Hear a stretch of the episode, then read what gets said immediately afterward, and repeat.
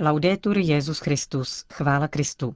Posloucháte české vysílání Vatikánského rozhlasu v pátek 31. ledna.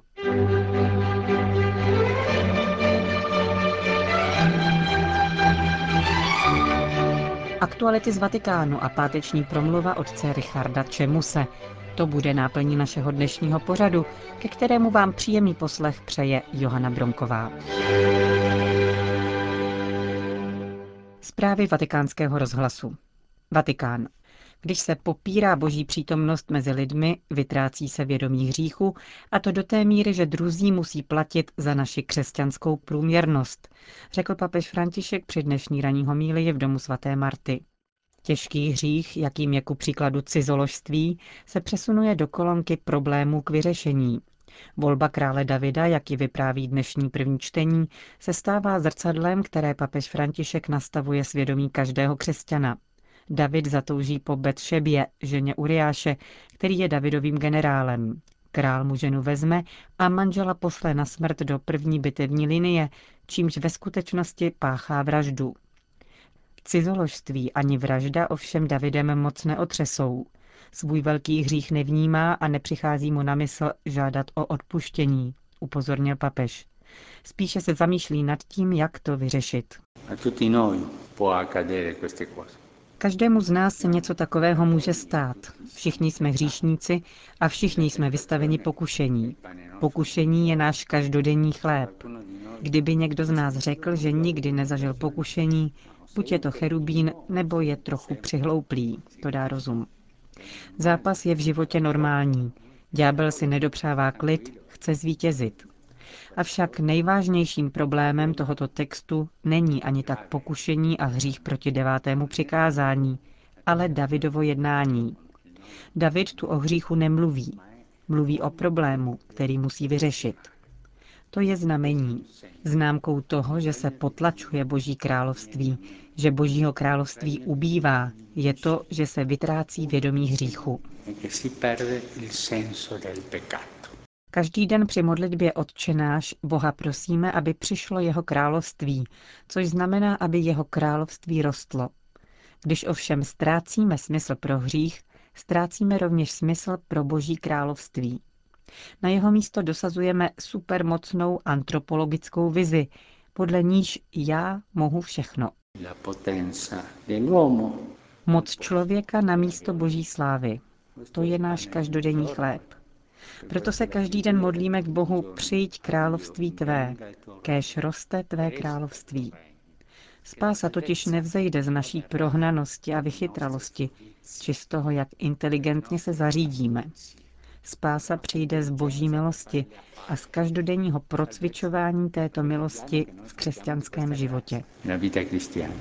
Největší dnešní hřích je ten, že lidé ztratili vědomí hříchu, citoval papež František svého předchůdce Pia 12. Poté se zamyslel nad postavou Uriáše, nevinného muže, který byl poslán na smrt vinou svého krále. Uriáš se stává symbolem všech obětí naší nevyznané píchy. Přiznávám, že když vidím takovouto nespravedlnost, tuto lidskou píchu, když vidím nebezpečí, že by se mi to také mohlo stát, že bych mohl ztratit smysl pro hřích, prospívá mi zamyslet se nad mnohými uriáši, kteří byli v dějinách.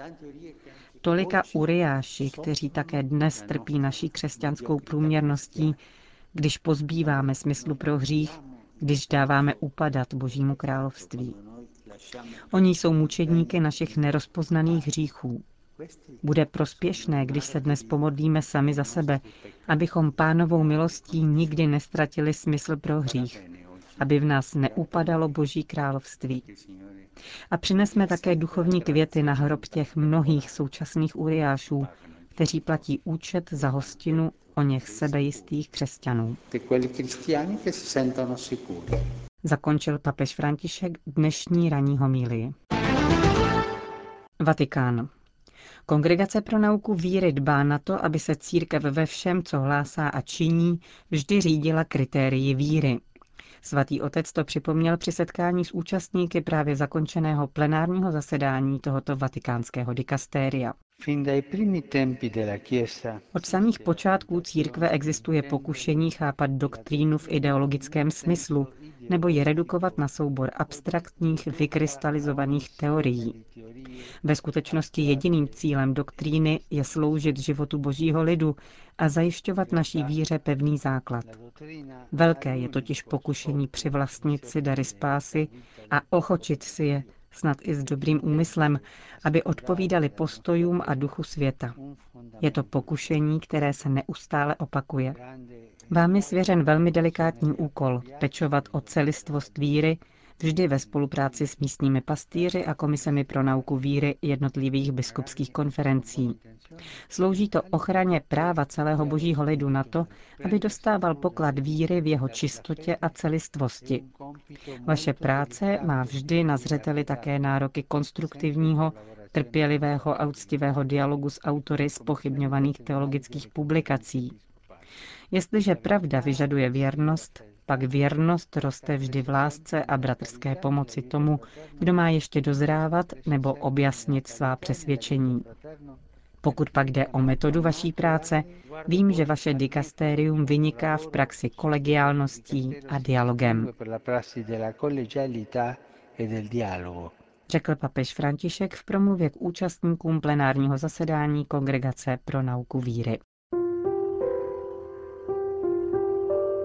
Život, čas setkání. Připravil a hovoří otec Richard Čemus. Taky se vám už někdy stalo, že jste přišli pozdě a něco důležitého propásli? Důležitost je samozřejmě relativní. Byl jeden, který zmeškal vyplutí Titaniku a díky tomu zůstal živ. Život není čas. Život je setkání psával do svých knih kardinál Špidlík jako věnování svým přátelům.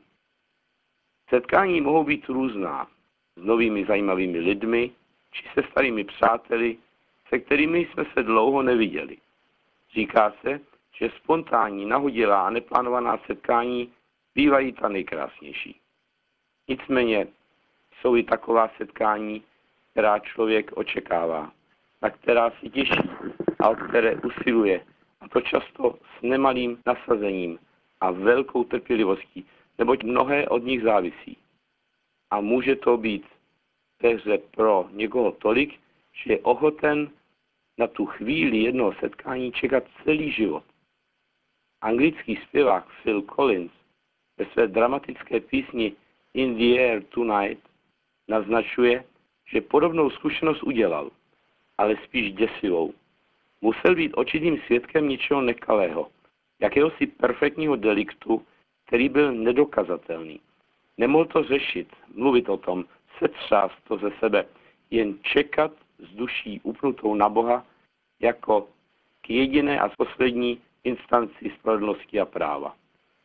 Nyní cítí, že nadchází okamžik, na který čekal celý život. Bude zjednáno právo a on nebude zahamben aby patřičně zdůraznil, že vše sadil na jednu kartu, že není cesty zpět, že jde o život, o jeho život, neboť nyní se vše rozhodne, Collins vydává ze sebe vše. Křičí, až se zajíká a buší do bubnu jak zběsilý, jako by držel za šos poslední a jedinou šanci svého života, kterou nepustí, dokud nedostane zpátky, co ztratil jak vysoký musí mít člověk cíl, aby se k němu upnul veškerou svou silou a celý svůj život očekával jeho naplnění a nebyl přitom ani fanatik, ani ideolog, ani blázen. Je na zemi vůbec něco, co za to stojí. Vyvinout takové úsilí člověk dokáže snad jenom tehdy, přesahuje-li sebe sama, hranice viditelného světa a dotkne se světa božího, božích práv, hodnot či zákonů. Ale ani to nestačí, je-li iniciativa jen moje. Investovat celý život jen tehdy smysluplné, je iniciativa boží a má, je jen odpověď. I tak budu mít co dělat. Trádat, hladovět, žíznit, a umírat zmítán odpovědí, kterou chci dát na jeho výstup v dějinách, který je vždy příslibem spásy. Ta se však uskutečňuje božím sestupem dolů, k lidem, k jeho lidu, kterým jsme my. A stali jsme se jim definitivně tím, že si zástupně za nás bere tělo z Pany Marie a my se stali masem z jeho masa, kostí z jeho kosti. Dozrál-li čas ke splnění příslibu, řečeno v biblické mluvě, naplnil-li se čas, poukazují znamení, že boží intervence visí ve vzduchu. Ježíš kritizuje na poštolech, že neumí číst tato znamení času. Přitom právě čas má v Bibli mimořádnou důležitost. Spása Boží se totiž odehrává v čase.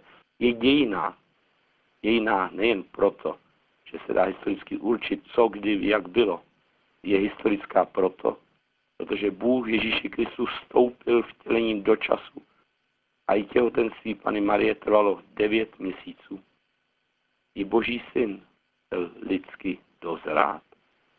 Jejím početím tento historický final countdown běží. Nikoli ale ke kosmickému letu nahoru. Jisto jistě bychom jej, jak ty pošetilé pany, minuli. S naší historicky kritickou mentalitou si ceníme, když věda opět pokročila a my jsme historicky nejisté datum Kristova narození to datovat o jeden, dva nebo tři dny blíže historické pravdě nebo tzv. realitě. Východní křesťané se tu asi jen pousmějí. Nikdy víc než o Vánocích není méně důležité zabývat se chronologií spásy. Východ proto neslaví připomínku historických událostí, ale tajemství naší spásy, která se uskutečňuje, ano, historicky. Pravděpodobné či jisté datum Kristova narození bez tak nestálo v popředí zájmu křesťanů prvních století. Rozjímali v úžasu a zjevením božím na zemi, Epifania, které má řadu highlights, narození, příchod tří králů, křes, páně, sladovkání galilejské a dnešní svátek. Liturgii vstupujeme do těchto tajemství naší spásy. Liturgii, kde minulost, přítomnost a budoucnost se slévají v jeden celek času proměněného ve věčné nyní. Slavíme tuto neděli tajemství, které nazýváme očišťování Pany Marie, uvedení Páni do chrámu nebo hrovnice. Ten nejteologičtější název je jistě ten původní, dodnes užívaný na východě, setkání, ipapanté, slovanský sréteně. Setkání starce Simeona s pánem, potažmo setkání starého a nového zákona. Vydat se na cestu vyžaduje motivaci, sílu a vytrvalost. Nejsilnější motivací pouti byl vždy chrám. Dával z cestě smysl. Tak co je to za cestu, která nevede do chrámu?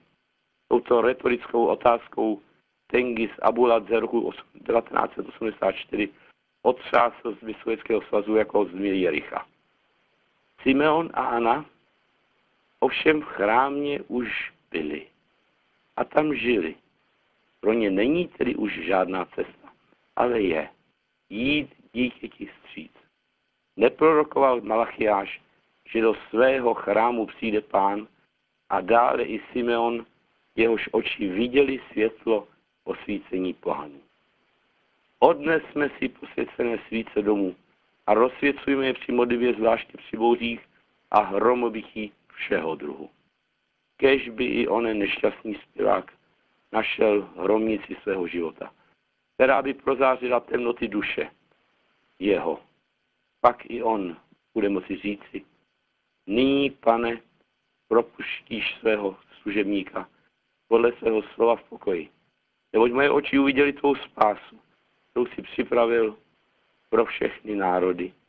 Světlo osvícení pohanům a k slávě svého izraelského lidu.